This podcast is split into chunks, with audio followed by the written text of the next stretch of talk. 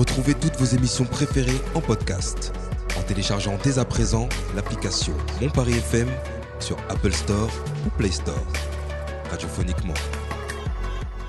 Mon Paris FM. Bienvenue dans l'émission On en parle sans tabou, votre émission de témoignages autour euh, de sujets de société.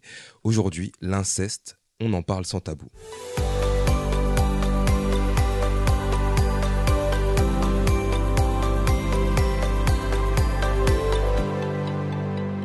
D'après un sondage Ipsos pour l'association Face à l'inceste, dévoilé en novembre 2021, un Français sur 10 affirme avoir été victime d'inceste, soit 6,7 millions de personnes. Ce chiffre aurait triplé depuis 2009, où le nombre de victimes s'élevait à 2 millions selon un premier sondage de l'Ipsos. Peut-être une augmentation visible grâce à la libération de la parole rendue possible avec le mouvement MeToo. Sur ces 6,7 millions de victimes, 78% sont des femmes.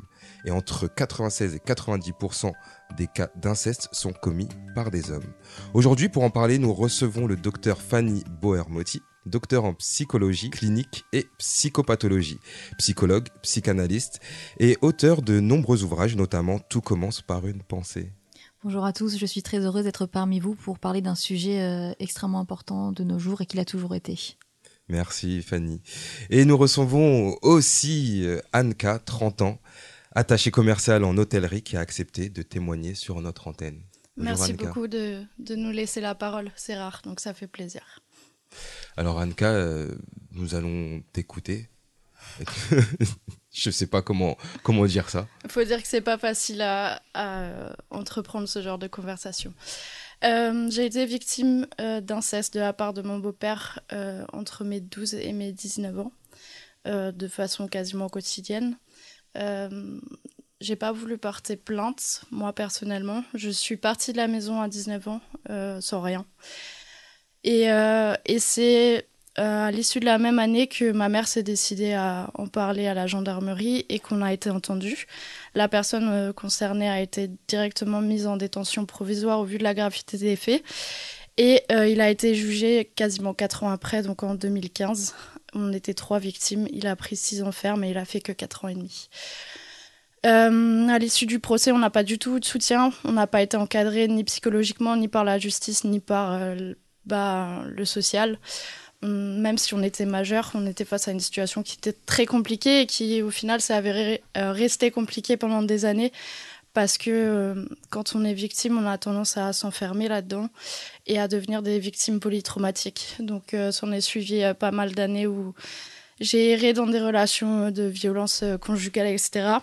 Jusqu'au moment où, euh, à mes 30 ans, j'ai dit stop, ça suffit, il faut arrêter, et où j'ai entrepris euh, différentes thérapies pour, euh, pour sortir de là.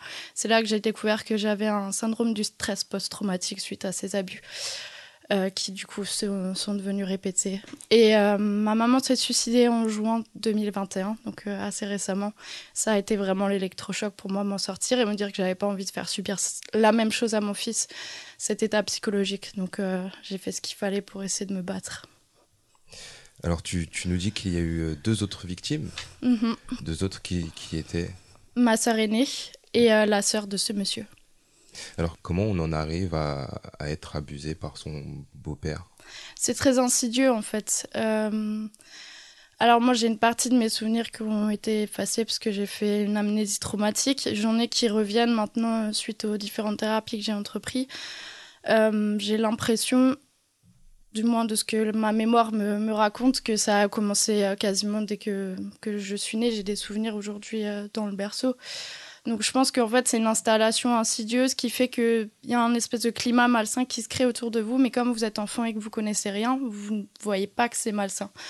Et nous, bah, c'était beaucoup d'exhibitionnisme. Puis après, ça a commencé par être euh, des films porno qui étaient regardés devant nous.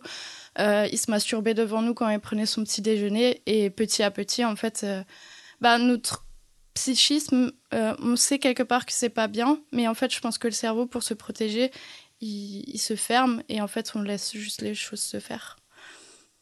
Alors, il, il y avait aussi euh, ta, ta sœur de ses 7 ans à ses 16 ans, c'est ça? Exactement. Et après ses 16 ans, qu'est-ce qui s'est passé? Elle a quitté la maison. Donc, euh, c'est pour. En fait, on a six ans de différence.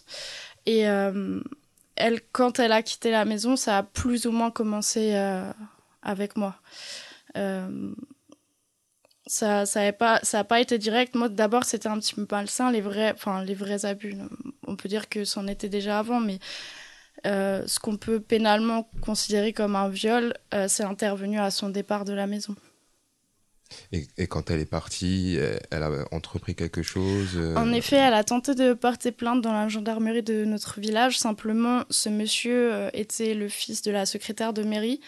Donc, quand ma sœur s'est présentée à la gendarmerie, les gendarmes ont directement appelé euh, donc notre grand-mère adoptive pour prévenir ce monsieur que ma sœur tentait de porter plainte. Et du coup, il n'y a jamais eu de plainte qui a été prise. Et, toi, de ton côté, tu as dit que tu as mis du temps avant de porter plainte? Bah, en fait, euh, alors moi, je savais sans savoir euh, ce qui se passait euh, pour ma sœur. Parce qu'à l'époque où elle a essayé de déposer cette fameuse plainte, elle a été punie de sortie pendant un an parce qu'elle aurait menti. Quelque part, on savait que nous que c'était pas ça, mais encore une fois, j'étais une gamine, j'étais pas du tout en mesure de, de pouvoir intervenir à ce moment-là. Quand c'est arrivé la première fois me concernant, j'ai directement appelé ma sœur et elle m'a dit Je t'en supplie, parle-en à un adulte et surtout pas à maman parce qu'elle va rien faire, elle est au courant et elle fera rien.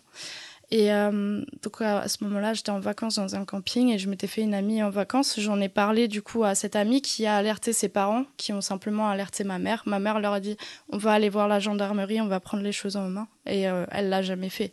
Donc quand votre propre mère vous dit euh, on peut rien faire. Et si tu dis quelque chose, bah, à cause de toi, euh, on n'aura plus de maison ou ta sœur se retrouvera à la rue.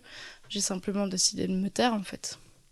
Alors, Fanny, euh, on entend beaucoup de choses là. On, entend des, amnésies. Euh, comment, quand on est enfant comme ça, qu'est-ce que, comment ça peut devenir aussi aussi normal, j'ai envie de dire? J'ai l'impression qu'il y a eu un processus, d'abord des, films porno diffusés, des attouchements, des masturbations comment, comment un enfant euh, traite ces informations? Alors, avant de rentrer dans le vif du sujet, je voudrais vraiment euh, féliciter Anka d'être capable aujourd'hui de pouvoir poser des mots et raconter son histoire parce qu'effectivement, la problématique de l'inceste, c'est que l'enfant est enfermé dans diverses émotions qu'il ne comprend pas lui-même.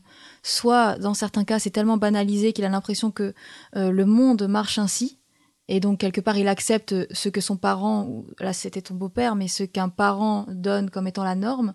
Ou alors, il y a une notion de honte. Tu l'as dit aussi un peu plus loin. Euh, on sait que c'est pas bien, mais quelque part, il y a une acceptation parce que euh, on est dans une forme de dépendance à ses propres parents. Et donc, l'enfant, il suit les règles à l'intérieur de sa maison. Et si en plus on est enfermé, et c'est souvent le cas dans un secret de famille, par la peur, euh, une mère qui peut-être parce que elle-même est dans une relation toxique n'arrive pas à protéger ses enfants, ou parce que le discours environnant de ce que vit l'enfant est finalement un discours culpabilisateur, ne le dit à personne parce que je risque d'avoir des problèmes. si tu le dis, c'est que, tu fais quelque chose contre ta famille, contre ton beau-père et aussi, je dirais, la confusion des sentiments. Parce que finalement, l'enfant qui est plongé depuis sa naissance dans cet environnement, ce que lui, il attend, comme tous les enfants, c'est qu'on prenne soin de lui et l'amour du parent. Et très petit, si on apprend à l'enfant à confondre ce qui est, entre guillemets, une sexualité déviante euh, et, répréhensible pénalement parlant, et puis même c'est destructeur. Si on apprend à l'enfant à confondre cette sexualité-là avec les liens affectifs qu'on noue avec les parents, ben l'enfant il est dans une totale confusion et certains mettront parfois des années, des années à même réaliser qu'ils ont le droit de dire non, euh, qu'ils pourraient, qu'ils vivent quelque chose de pas normal et qu'en fait des adultes entourants pourraient, pourraient venir intervenir et que cette situation s'arrête. Et d'ailleurs, c'est pas toujours le cas puisque dans le témoignage de Anka, on voit que la gendarmerie n'est pas pas intervenue euh, à ce moment-là de, de, sa vie. Alors concernant ce que tu décrivais euh, des mécanismes psychiques, effectivement, euh, toi, ton chemin, c'est qu'il y a eu euh, une forme d'oubli, parce que c'est tellement douloureux ce qu'Anka a vécu et ce que certains qui vivent l'inceste vivent, que finalement, euh, le psychisme fait son rôle et protège l'enfant et coupe tous les souvenirs mais c'est pour un temps, c'est à court terme. Les mécanismes de défense sont souvent à court terme, et à l'âge adulte, quand on évolue, quand on avance, eh bien, ça revient, ça submerge, parfois ça peut détruire. Et donc effectivement, moi, je, pense que la thérapie, la verbalisation, la parole, c'est ce qui peut, c'est ce qui peut, c'est ce qui peut sauver. Et aujourd'hui, euh, dans ton introduction, tu parlais de l'ère MeToo. Ce que ça a changé, c'est que justement des histoires de vie comme celle de Anka et comme tant d'autres, euh, finalement donner un statut de, de, victime, mais aussi un statut où il pouvait y avoir de la honte, de la culpabilité. Et aujourd'hui, de victime, on passe à héroïne ou héros, parce que ça concerne aussi les hommes, parce qu'on voit que finalement c'est des situations extrêmement dures, ça coûte beaucoup d'énergie de s'en sortir. Mais le, le, profond message que je voudrais dire aujourd'hui et que tu formules aussi, c'est qu'on s'en sort. Avec beaucoup de travail, on s'en sort. Alors, euh, tu parlais de, de, ta maman tout à l'heure. Euh, pendant, pendant ce temps-là, qu'est-ce que, comment elle, elle a réagissé Est-ce qu'elle était là? Est-ce qu'elle était au courant? Ma mère était malade, elle était bipolaire. Euh, de ce fait, déjà, on a une enfance très compliquée parce qu'on a subi aussi beaucoup de violences physiques de sa part aussi. Donc, euh, je pense qu'elle était. Alors, je ne sais pas si c'était un déni ou la volonté de cacher les choses, mais en tout cas, elle n'a jamais, euh, elle a jamais réagi. Et pourtant, elle savait. Et elle nous disait euh, ne dites rien parce que sinon, à cause de, de, vous, on va être dans une situation compliquée. Donc, quelque part, elle nous a laissé rester euh, enfermés dans cette situation pour son propre confort. Et quand j'ai décidé de de prendre les choses en main, de faire des thérapies, je l'ai confrontée par rapport à ça en lui disant qu'elle avait aussi sa part de responsabilité là-dedans parce que quand on a eu notre procès en cour d'assises, on n'a pas voulu l'entraîner là-dedans, donc on n'a pas déposé plainte contre elle aussi. Alors qu'on aurait pu pénalement, elle était totalement responsable. Mais je l'ai, je l'ai mise face à ses, à ses torts et c'est quelque chose qu'elle n'a pas du tout accepté. Et je pense que son suicide est dû à ça. Ça a été trop compliqué pour elle d'accepter que elle avait vraiment sa part de responsabilité dans ce qu'on avait vécu et de ce que ça a entraîné après pour nous aussi. Et, euh, du coup, l'instruction a commencé en 2011. Oui. À la fin euh, de, de, tous les sévices. Mhm. Et ça a mis 4 ans avant d'être euh, d'être jugé. Comment, comment ce processus, comment, ce, comment ça se passe pour toi et ta sœur, du coup Et aussi ta tante? C'est très long. il faut savoir que dans ce genre de cas, alors nous, on est tombé du coup sur une autre gendarmerie qui a pris le dossier et qui a fait en sorte que personne ne soit au courant pour qu'on puisse vraiment faire l'instruction dans les, dans les meilleures conditions au vu de ce qui s'était passé avec la gendarmerie de notre propre village. Ils ne voulaient pas les informer. Donc nous, on a été entendus euh, par les gendarmes sans que la famille soit au courant. Ça veut dire ni notre mère, ni notre beau-père, ni personne on avait cette culpabilité-là de dire on a témoigné contre eux et on doit faire semblant que c'était pas le cas. On était à la maison quand il a été arrêté, on savait qu'ils allaient venir ce matin-là. Euh, ils sont venus perquisitionner, on le savait, mais on a encore dû faire semblant. Donc ça, c'est compliqué parce que ça nous met dans une position de culpabilité. Quand la famille a appris qu'on a parlé, évidemment, ça a été, euh, ça a été un, vrai tournant dans, dans les relations. Ça a complètement explosé. On s'est retrouvé un petit peu isolés. Mais après, c'est l'attente. C'est très très long. Et euh, pendant cette attente, on a des expertises psychologiques, psychiatriques. Euh, on a aussi un peu des. Enfin, ils, prennent connaissance de ce qu'on est auprès de nos proches, auprès des écoles, etc. Donc, les gens sont petit à petit au courant. On va chercher le moindre petit truc qui pourrait justifier ou expliquer ou c'est euh, en fait c'est un bulldozer où les victimes elles sont elles sont complètement écrasées parce que les accusés, eux, ont des suivis psychologiques pendant toute la période de l'instruction et après, nous, non. On se retrouve euh, face à, la justice avec pas forcément toutes les informations aussi. Moi, j'avais pas d'avocat, je savais pas que je pouvais bénéficier d'aide pour ça. Donc, j'ai dû tout gérer vraiment seule et, euh, et ça a été très très dur. Et d'ailleurs, j'ai pas porté plainte, moi parce que je m'en sentais pas capable. Le parquet l'a poursuivi en mon nom parce que les faits, euh, la majorité des faits avaient lieu quand j'étais mineure, donc ils n'avaient pas besoin de mon autorisation pour ça. Et d'ailleurs, ça, j'en suis très contente parce que je pense que sinon, j'aurais jamais été au bout de la procédure. Mais oui, c'est long et compliqué. Est-ce que j'ai l'impression qu'on est mis un peu, euh, qu'on est un peu pointé du doigt, qu'on est remis en cause en tant que victime? En effet, oui. Euh, il y a quelque chose en France qui s'appelle la présomption d'innocence, où euh, bah forcément il faut prouver que la personne est coupable. Mais ça permet aussi quelque part de donner des raisons à cette personne d'avoir fait ça. Euh, moi, j'ai pas trop été concernée parce qu'il a reconnu l'intégralité des faits me concernant. Par contre, pour ma grande sœur, il a nié. Alors pourquoi? C'est une excellente question. Mais en fait, on va chercher tous les éléments dans notre vie d'adulte qui pourraient justifier que bah, ma sœur aurait pu mentir. Et parfois, ces choses-là sont simplement en fait des faits du traumatisme. Je pense notamment, ma sœur lui a été reproché qu'elle avait beaucoup de relations avec les hommes, mais c'est juste parce qu'elle a été traumatisée enfant qu'aujourd'hui elle n'a pas des relations saines avec les garçons, tout simplement. Mais ça, en fait, bah, nous, on est jugés pour ça, alors qu'en fait, ça devrait juste encore plus être la justification et la preuve de ce qu'on a vécu. Justement, Fanny, comment on, comment on se remet dans une relation entre guillemets saine après, euh, après un passage euh, comme ça? Je pense que ça prend des années et des années, et encore une fois, de travail sur soi, de, thérapie, peut-être d'écrire sur sa propre vie. Euh, je parle beaucoup de la verbalisation parce que euh, tout ce qu'une personne a vécu, une victime a vécu, elle a besoin de le faire exister, de le faire ressortir, et que ça devienne finalement non plus du secret ou de la honte, mais quelque chose qui peut être dit, qui peut être parlé, et où finalement on, est, on peut dire je suis victime tout en disant je ne suis pas que victime je suis aussi bien puce que tout ce qui a pu m'arriver, tout ce qui a pu se passer. Donc pour moi, c'est une question de, de, temps, de long temps. Et en fait, effectivement, ça, ça oriente beaucoup les relations que l'on a aux hommes ou les relations qu'on a aux femmes, parce que ça arrive aussi euh, à des petits garçons, euh, la, question de l'inceste. Ça oriente parce que c'est comme si un adulte venait tirer l'enfant sur le chemin de sa propre sexualité déviante là où il aurait dû avoir que de l'affectif pur, de l'amour absolu, disons-le ainsi, euh, il se retrouve avec du perverti.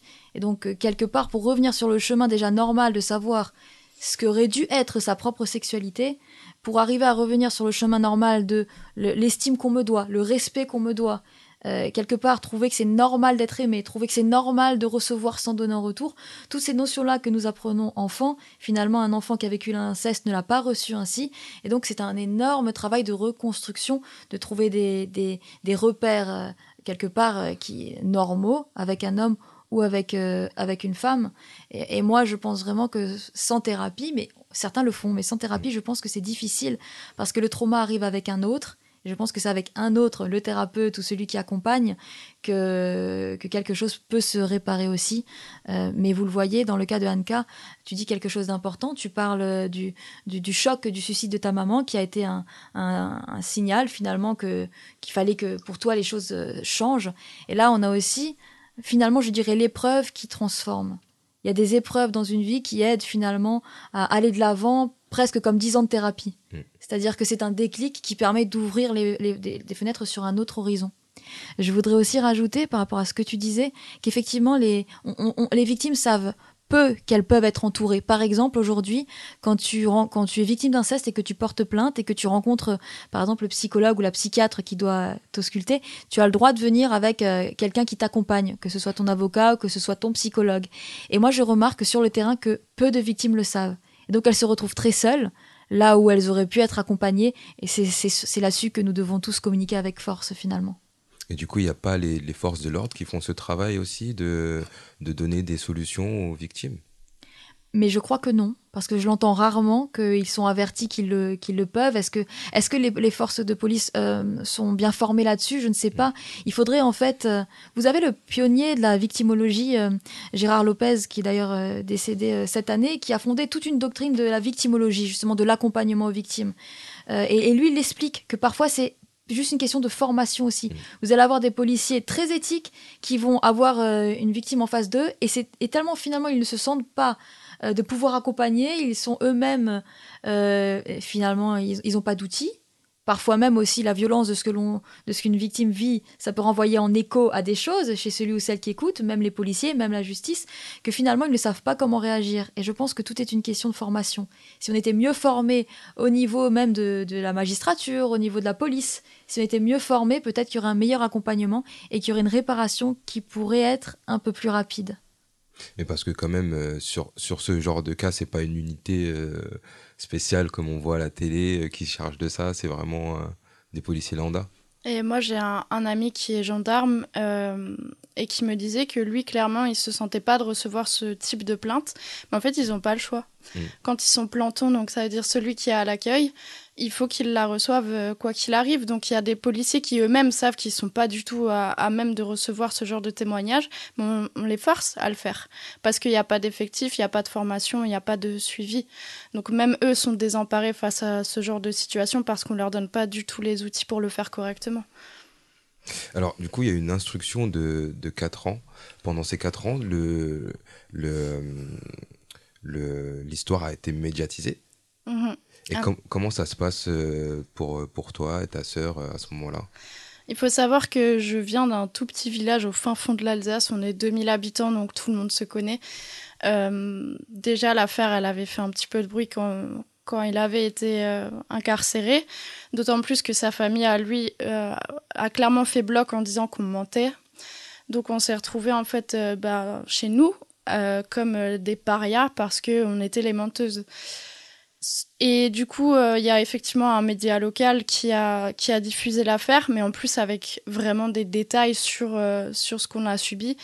C'est pas tant le fait d'informer les gens qui, sur, euh, ce qui a pu se passer qui m'a vraiment dérangé, c'est ces détails-là. Enfin, je vois pas l'intérêt à part c'est quelque part pervers d'aller autant dans le fond des choses euh, pour en parler. Et moi, j'ai été purement scandalisée. je suis allée dans le bureau de ce média et j'ai fait un scandale. Je leur ai demandé est-ce qu'ils ont des enfants? Est-ce qu'ils aimeraient que les détails de leur vie ou de leurs difficultés soient exposés comme ça? Et ils me disaient oui, mais ça à titre informatif. Non, c'est plus de l'information. Là, on tombe vraiment dans des dans le malsain. Je pense que c'est important d'ouvrir la parole, mais aussi dans le respect des victimes, en fait. Et, euh, et ça, c'est aussi une chose sur laquelle on doit travailler. Les médias, aujourd'hui, euh, veulent de la sensation. Et en fait, s'ils le font vraiment aux dépens des gens qui vivent ces choses-là. Et à, ce moment-là, tu es encore euh, chez ta maman avec ta... Non, j'étais partie depuis mes 19 ans. J'avais quitté, quitté la maison et je vivais seule. non sans mal, mais je vivais seule en tout cas. Et, ta maman, elle se place où à ce moment-là? Elle est euh, toujours euh, dans, dans, ce village, toujours dans la maison familiale. Euh. Et elle est, elle est avec ta sœur et toi? Elle vous soutient Non, pas du tout. Et on a dû la faire interner deux fois à ce moment-là parce qu'elle a fait deux tentatives de suicide. Donc ma petite sœur, qui de plus était mineure, a vécu seule pendant quasiment un an dans la maison familiale. Son père en prison et et ma mère en, psy, où elle a dû gérer elle-même euh, ses études, mais aussi euh, bah, les dépenses relatives à la maison. Donc ça a été euh, très compliqué pour elle aussi. On essayait de la soutenir comme on pouvait, mais on, essayait aussi, ma grande sœur et moi, tant bien que mal, de se reconstruire chacune de notre côté. Donc ça a été un temps où vraiment tout a été éclaté et on s'est retrouvés bah, au milieu de la tempête à, à, essayer de se tenir toutes les trois pour pas, pour pas flancher. quoi. Et il y a aussi du coup ta tante qui, qui fait partie aussi des, des témoins mhm. à ce moment-là. Est-ce qu'elle est avec vous? Comment ça se passe euh, est, euh, votre relation avec elle? elle est un peu euh, dans un entre-deux, dans le sens où ce qu'elle a vécu, ben, elle l'a vraiment vécu, sauf que sa famille nie complètement la réalité, nous traite de menteuse, et ben, par défaut la traite de menteuse elle aussi. Donc en fait, elle est partagée entre l'amour qu'elle a pour ses proches et le fait qu'on ne reconnaisse pas son statut de victime. Encore aujourd'hui, c'est un statut qui ne lui a pas été reconnu parce que les faits étaient prescrits. Donc euh, aujourd'hui, j'ai plus de contact avec elle, les liens sont totalement rompus, mais j'arrive totalement à, comprendre que sa position était très compliquée aussi. Mmh. Alors, faut savoir qu'en France, c'est 15 ans euh, après euh, les, les faits, il y a prescription. Alors, c'est 20 euh, ans après la majorité. Maintenant. 20 ans, maintenant, oui, ça a changé mm. euh, dernièrement. C'est passé à, 20 ans. Euh, est-ce que, est-ce que hum, quand, on, quand on vous interroge, parce qu'on parle d'inceste qui n'était pas encore reconnu pénalement, réellement, est-ce que on, on, vous demande des détails de, de on vous demande des détails de, de je perds mes mots euh, un témoignage assez, assez euh, profond pour euh, sortir des choses, pour pouvoir faire avancer les choses En fait, il faut savoir déjà qu'il il y a deux, deux charges différentes. Il y a le viol et l'agression sexuelle qui n'est pas la même chose. Et en fait, ils sont obligés d'aller dans le détail pour, pour pouvoir qualifier vraiment si c'est un viol ou une agression sexuelle. Et, euh, et, par exemple, ça va être très cru ce que je vais vous dire, hein, mais au procès, par exemple, euh, l'avocat de, de, notre accusé disait qu'entre un viol et une agression sexuelle, c'était juste une question de centimètres. Parce que, par exemple, quelqu'un va poser la main sur, euh, sur vos parties intimes, ça va être une agression sexuelle. Par contre, s'il rentre ne serait-ce que la phalange, là, c'est un viol. Donc, ils sont obligés de vraiment aller dans le, le détail pour pour pouvoir qualifier ça, mais aussi pour pouvoir avoir les faits les plus détaillés possibles pour que euh, bah, la défense ne puisse pas contester en fait les témoignages. Et on arrive en 2015, le voilà, il y a le, la sanction tombe. Comment tu te sens? Je sors du tribunal, je suis euh, sur la route devant. Et là, j'ai cette étiquette de victime et c'est tout. Pas de suivi, pas personne à qui en parler, pas. C'est juste ça. On me dit, bah tiens, ok, t'étais vraiment une victime. Maintenant, bah débrouille-toi. Par chance, euh, je suis tombée enceinte à cette période-là et du coup, j'ai découvert ma grossesse un mois après. Ça m'a obligée en fait à m'accrocher pour m'en sortir parce que je pense qu'aujourd'hui, je serais plus là pour en témoigner. Sinon, mon fils m'a vraiment sauvé la vie. Et euh, ça a été un, ascenseur émotionnel, mais quelque part dans le bon sens parce que j'avais euh, j'avais une vie à laquelle m'accrocher, même si c'était pas la mienne. Cela dit, être dans le déni comme ça et faire l'autruche, mettre les choses sous le tapis, ben ça dure un temps. Et il y a un moment en fait où là ça a été le chaos total parce que j'avais tellement tout gardé euh, pour essayer d'être euh, au maximum là pour mon fils, que j'en ai oublié qu'il fallait que je sois là pour moi aussi. il y a un moment où, euh, bah, ça a été l'hécatombe. J'ai fait sept tentatives de suicide en un an, dont la dernière a failli m'être fatale, où j'ai fini dans le coma pendant une semaine. Puis j'ai demandé de mon propre chef d'être interné en, hôpital psychiatrique pour être suivi correctement et, que ça s'arrête. Fanny, on parle là de, de victimes. Est-ce que est-ce que ce mot, du coup, est un peu péjoratif? Est-ce que ça, joue sur la psychologie des, personnes qui subissent ce genre de situation? Oui, ça joue, mais disons que c'est à double tranchant parce que quelque part être reconnu comme victime, c'est que la société euh, finalement acte ce que l'enfant euh, savait de manière consciente ou inconsciente, euh, à savoir il a été abusé. Donc c'est quelque part vraiment donner une étiquette qui c'est plus qu'une étiquette, c'est donner finalement une validation de tout ce qui s'est passé. Donc c'est très important. Et en même temps, la société d'aujourd'hui aurait tendance à connecter la notion de victime à la notion de fragilité ou à la notion de si on est victime, eh ben on est victime de quelqu'un. Et quelque part, ça crée comme un lien entre soi et le, euh, bourreau ou, soi et le, criminel.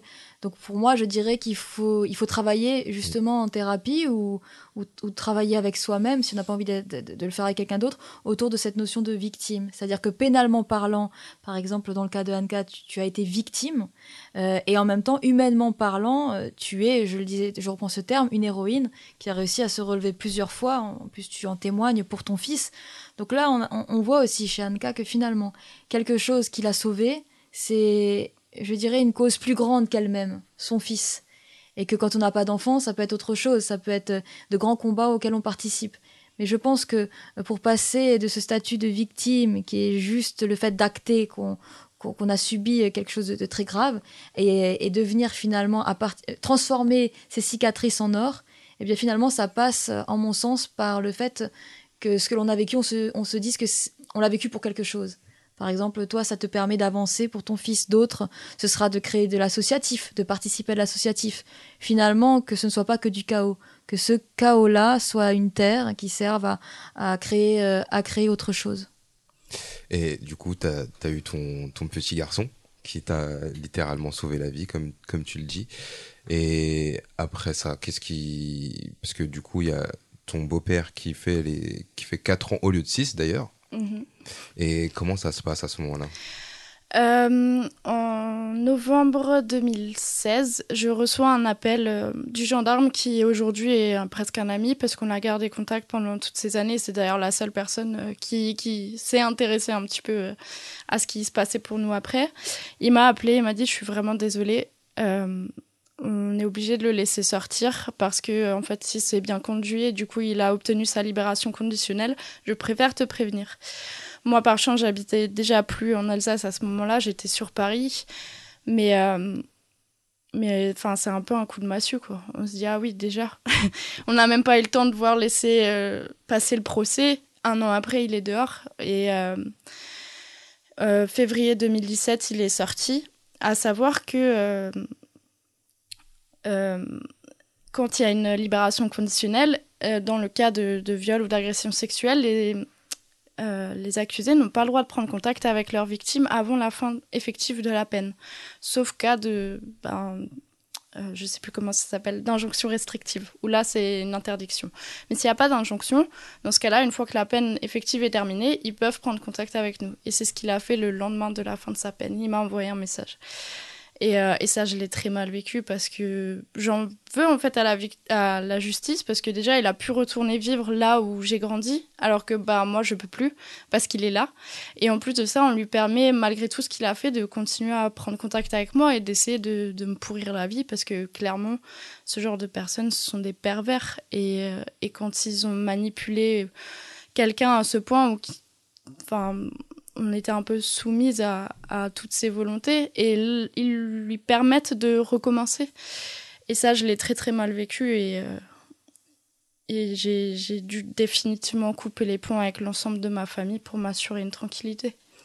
Parce qu'encore euh, encore après le, message, du coup, il a continué à essayer. Ah oui, oui, encore aujourd'hui. Enfin, là, là, ça fait depuis du coup que j'ai été hospitalisée où j'ai coupé les ponts avec euh, toute ma famille à l'exception de mes sœurs parce que par tous les biais, il essayait de me contacter, de me voir, de me faire culpabiliser de sa peine euh, de prison. Et il fait pareil avec ma petite sœur qui a toujours des contacts avec lui, où il la culpabilise. Euh, oui, j'ai fait ma peine, maintenant vous pourriez me pardonner, euh, c'est pas si grave. C'est pas à toi d'en juger en fait. Parce que du coup, il a toujours contact avec ta petite sœur. et elle est elle vit toute seule aujourd'hui ou? Elle est euh, en couple, elle a un enfant aussi et elle s'est éloignée beaucoup. Mais en fait, quand c'est dans le cadre familial, malheureusement, il y a quand même des liens. Euh, enfin, c'était notre père, il nous a élevés, il s'est levé tous les matins pour, euh, pour nous nourrir. Donc, quelque part, on ne peut pas s'empêcher d'avoir un sentiment de culpabilité ou d'attachement. Et je pense qu'il y a aussi bah, toute la manipulation qu'on a subie qui fait qu'on est forcément un petit peu dépendante de cette personne. Et ma petite sœur, c'est une chose de, laquelle elle n'arrive pas à se détacher aujourd'hui. Elle culpabilise énormément de ne pas être là pour lui après tout ce qu'il a vécu. Mais du coup, ça, ça crée un déni de sa propre souffrance et, euh, ça l'a ça fait beaucoup souffrir. Et moi, je l'encourage vivement à, voir un psy ou en tout cas à faire quelque chose pour, euh, pour pouvoir parler de ça, mais elle n'est pas encore prête. Euh, Fanny, là, on parle clairement Anka, tu as, lâché le terme de pervers. de pervers euh, je, connais le terme pervers narcissique. Est-ce qu'on est, dans, on est clairement dans ça? Alors je ne sais pas si on pourrait dire euh, pervers narcissique parce que pervers narcissique ne passe pas forcément par la question de la sexualité. Ça peut être une manipulation qui détruit. Euh, je, je, ne sais pas si on pourrait parler de pervers narcissique, mais de pervers clairement, de déviance clairement, de pathologie clairement. Et en fait, la problématique, c'est que quand on fait 4 ans, 5 ans de prison, est-ce que le, fond du problème a changé? Euh, je, je voudrais pas dire bien sûr que non, parce que chez certains peut-être, mais la plupart du temps, il n'y a pas eu un suivi qui permette de changer. Il y a peut-être une injonction de soins, mais une fois qu'on est sorti, euh, les, personnes qui sont condamnées ne les suivent pas forcément jusqu'au bout. Et pour moi, ça, ça, peut être dangereux, effectivement, ça peut être dangereux parce qu'on peut avoir une personne qui, qui croit, si ce n'est pas un pervers narcissique, parce que le pervers narcissique ne ressent pas de culpabilité, si on est juste dans le cas de perversion, on, pourra, on pourrait voir le cas de figure d'un homme qui a commis le pire, qui croit vraiment euh, bah, qu'il se sent coupable, mais qui a toujours cette pulsion en lui. Et cette pulsion, face à quelqu'un de plus fragile, pourrait quelque part, euh, bah, ça, ça pourrait recommencer. Donc c'est pour ça que pour moi, il y a des personnes qui doivent avoir un suivi à vie quand on est dans le cas de l'insecte, quand on est dans le cas de la perversion qui touche à la, à la sexualité, parce qu'elle l'a bien décrite aussi, on voit à quel point du coup la notion de, de dépendance qui, qui, est normale, tous les enfants naissent dans la dépendance aux parents, euh, bah, une fois adulte, c'est extrêmement difficile de se détacher même d'une personne euh, qui a fait le pire sur nous, parce qu'on n'est pas dans une zone totalement noire, on est dans, on est finalement dans une zone où il y a eu quand même des, matins où justement où elle, le dit elle-même, elle a été nourrie, peut-être où il y a eu des moments de jeu, donc en fait, il y avait le pire en dessous de tout ça. Mais tous ces moments où le, père, beau-père, a réussi à être père, créent une forme de dépendance qui est aussi toxique pour, euh, pour celle euh, qui la vit. Et puis, il y a des histoires de vie où c'est pas avec un père ou un beau-père, c'est par exemple avec une grande sœur, c'est par exemple avec un, grand frère, où là aussi, euh, les, liens de proximité parfois ne permettent pas de savoir qu'on est clairement en train de vivre ben, quelque chose de, de, dangereux pour soi, de la destruction, de la sexualité déviante.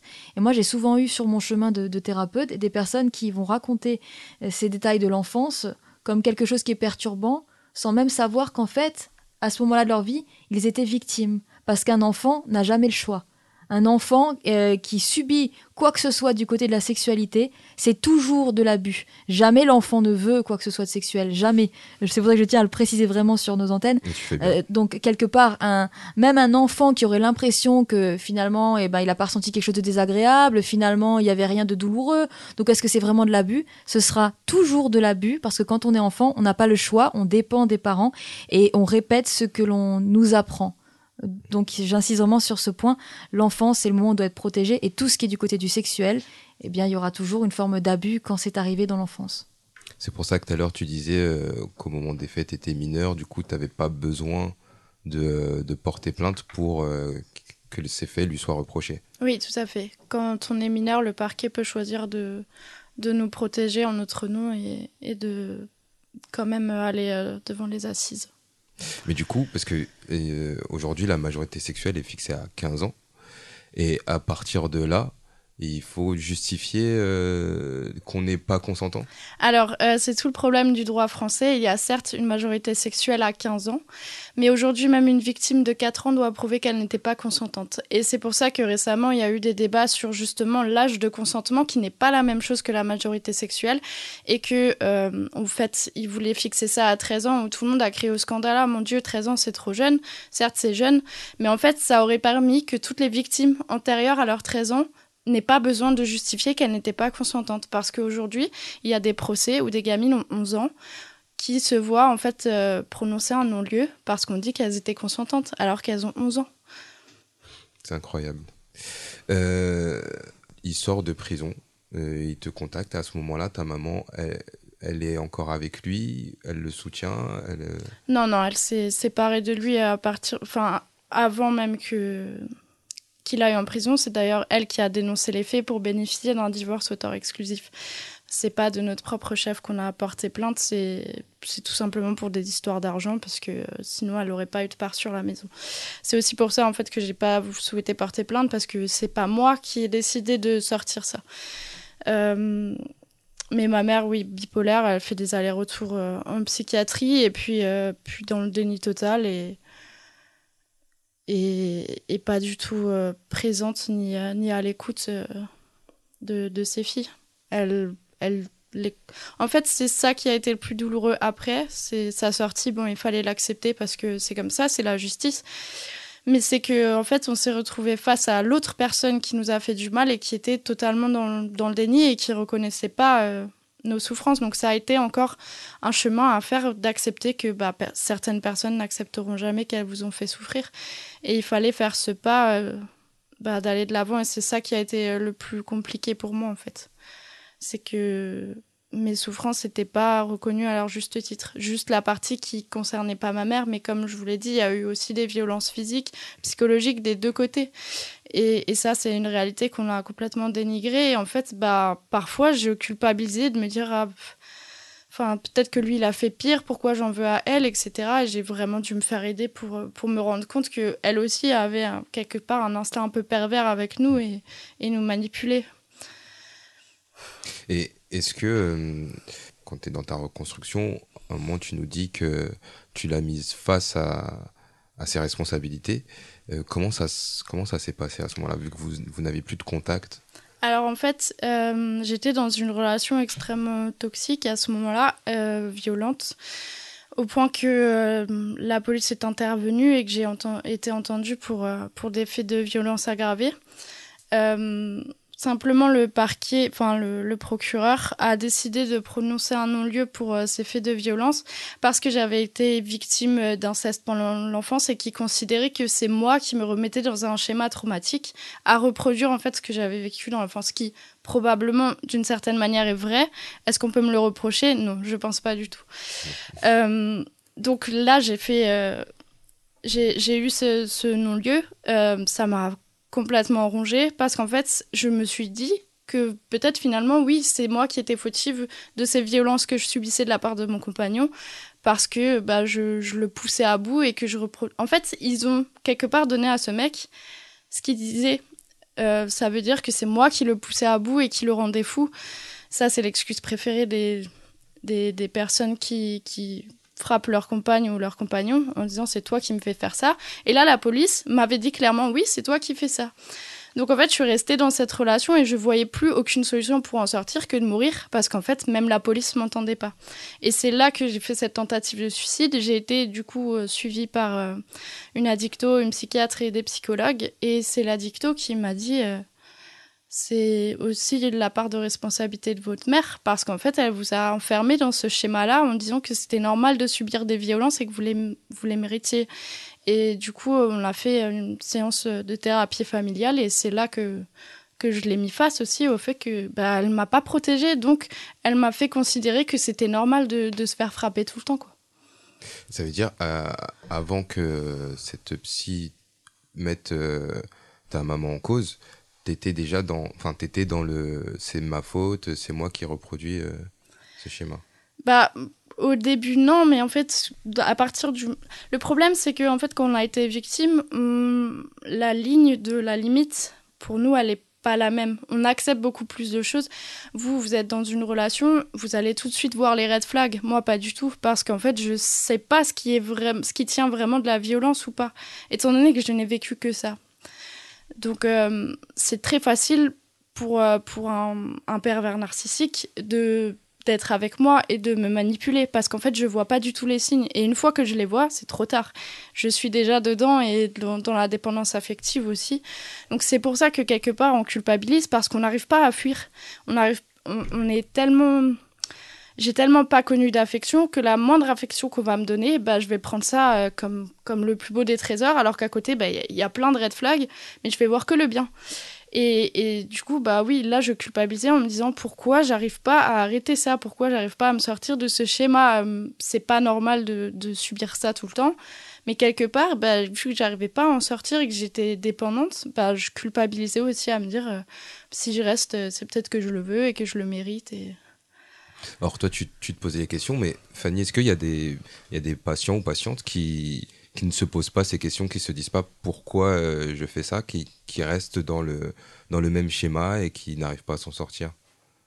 Euh, oui, euh, euh, oui, euh, on, on, on, peut en voir souvent, mais alors ce sera souvent des personnes qui vont toquer à la porte d'un psychologue ou d'un psychiatre avec une avec d'autres questions, par exemple euh, une somatisation, une migraine constante ou d'autres symptômes, et c'est ça qui ouvrira la porte de la parole, puisque comme ils n'ont pas conscience qu'ils sont victimes, ils vont consulter pour autre chose, de l'anxiété ou un autre un autre élément qui est visible.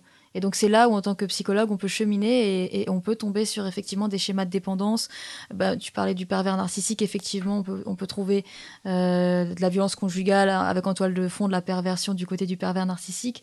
On peut aussi trouver un, un, un mot dont on parle beaucoup ces derniers temps, de l'emprise, parce que parfois il y, a des, il y a des phénomènes aussi d'emprise. Il peut y avoir la dépendance affective Là, on, peut travailler dessus quand on a une forme de dépendance, mais il peut aussi y avoir l'emprise qui vient de l'autre, qui nous enferme. Et là, c'est beaucoup plus difficile parce que on, c'est difficile de travailler sur soi quand tout le mécanisme mis en œuvre vient de l'autre côté. Donc, il y a des personnes qui ne se savent pas victimes, qui sont dans des schémas de répétition, qui n'ont aucune conscience qu'ils sont dans des schémas de répétition. Ils diront d'ailleurs, j'ai pas de chance, je tombe souvent sur des gars pas bien ou, ou des femmes destructrices, je comprends pas. Et puis, c'est euh, au fil de la parole qu'on peut petit à petit euh, leur faire prendre conscience qu'il y a un schéma de répétition, qu'il y a de la dépendance affective, qu'il y a eu du trauma. Mais c'est difficile parce que parfois il y a beaucoup de déni, parce que parfois on est en couple avec une personne qui nous fait du mal, mais dont on est amoureux ou amoureuse parce que l'histoire, parce que la dépendance, parce que finalement on a rencontré quelqu'un qui nous donne une place, même si cette place euh, nous détruit. Et donc même nous, en tant que thérapeute, on s'y approche très doucement, parce que si on s'y approche trop vite, la personne peut aussi fermer sa porte et ne pas avoir envie d'entendre quelque chose qu'au fond d'elle, elle sait peut-être euh, déjà. Donc on est vraiment dans une, euh, une clinique de la prudence, on avance très lentement pour pouvoir aider euh, chaque personne à, à sortir d'une forme de déni et aussi à imaginer un horizon sans celui ou celle qui détruit tout en donnant l'impression qu'il aime. Et du coup, ça, ça a des répercussions physiques carrément? Tu parlais de, d'anxiété, oui. de manque de sommeil, tout ça? Ben, tout ce qu'on vit dans le psychisme a des répercussions physiques, absolument tout, parce qu'on est vraiment des êtres corps et âme. Et donc là, dans, la, dans cette question des, des, violences psychologiques ou physiques et psychologiques, parce qu'on peut être en couple et vivre des violences psychologiques qui seront tout aussi graves que physiques, ou on peut vivre les deux. euh, mais notre corps va parler effectivement. Et tout ce que l'on ne dit pas ressort dans le corps.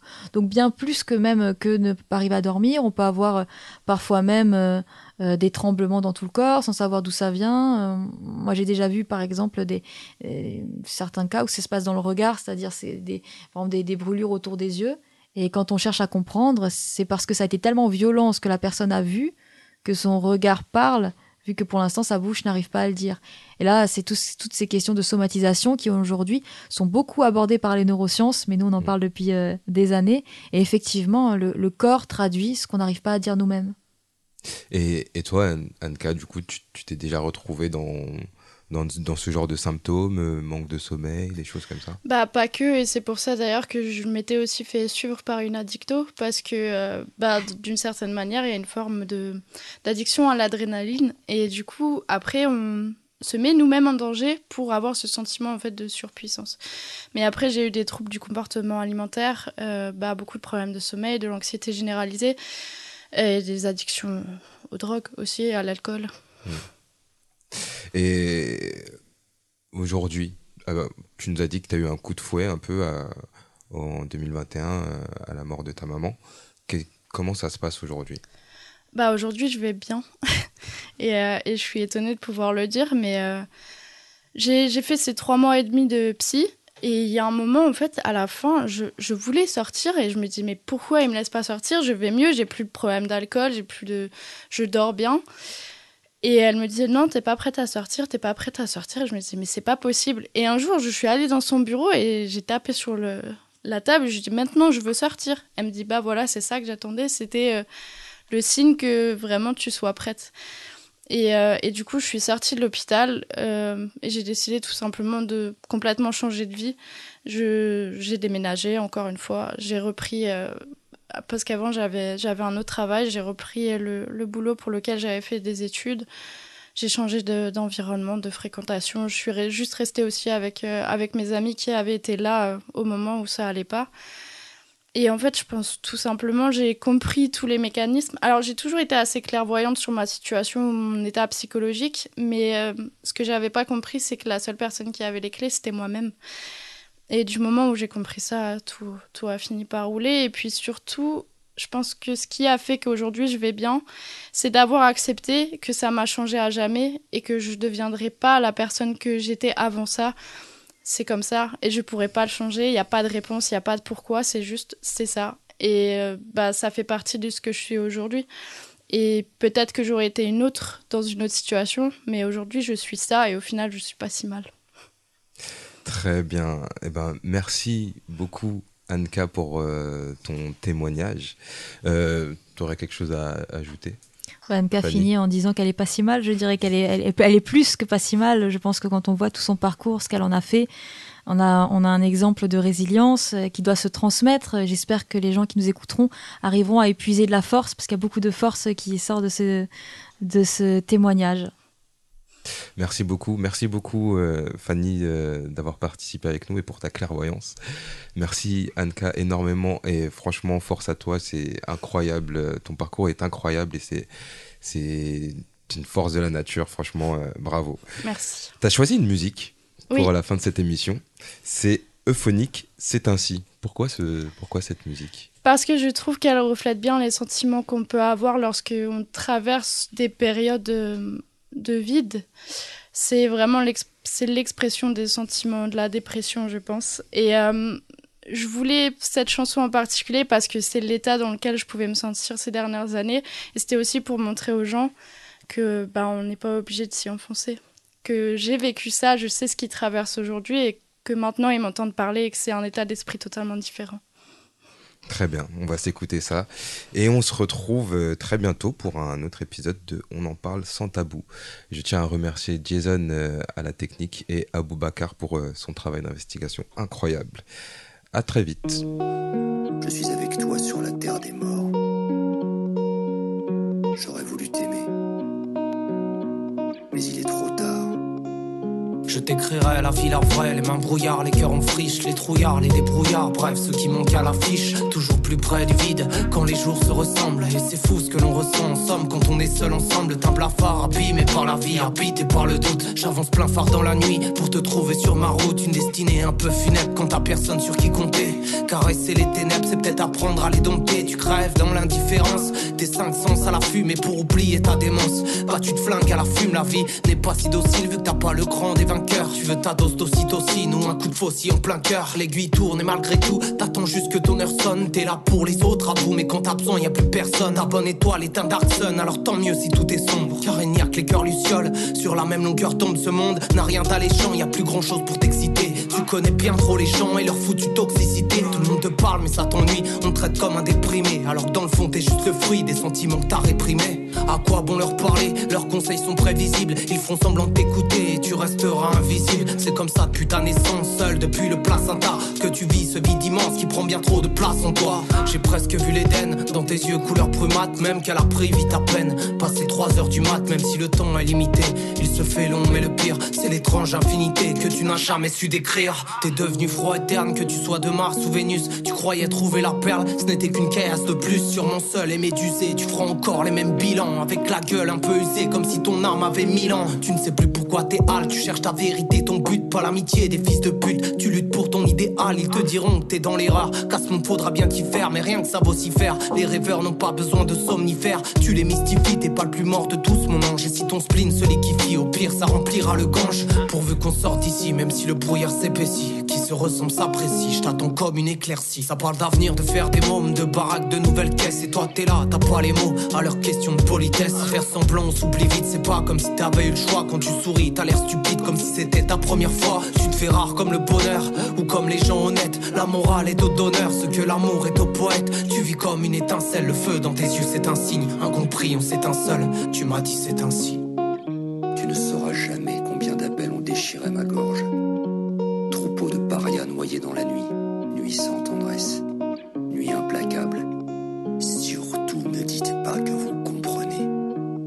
Cela, il faut que tu le saches avant que je disparaisse. Mais je crains que nous ne soyons trop loin Paris est fait.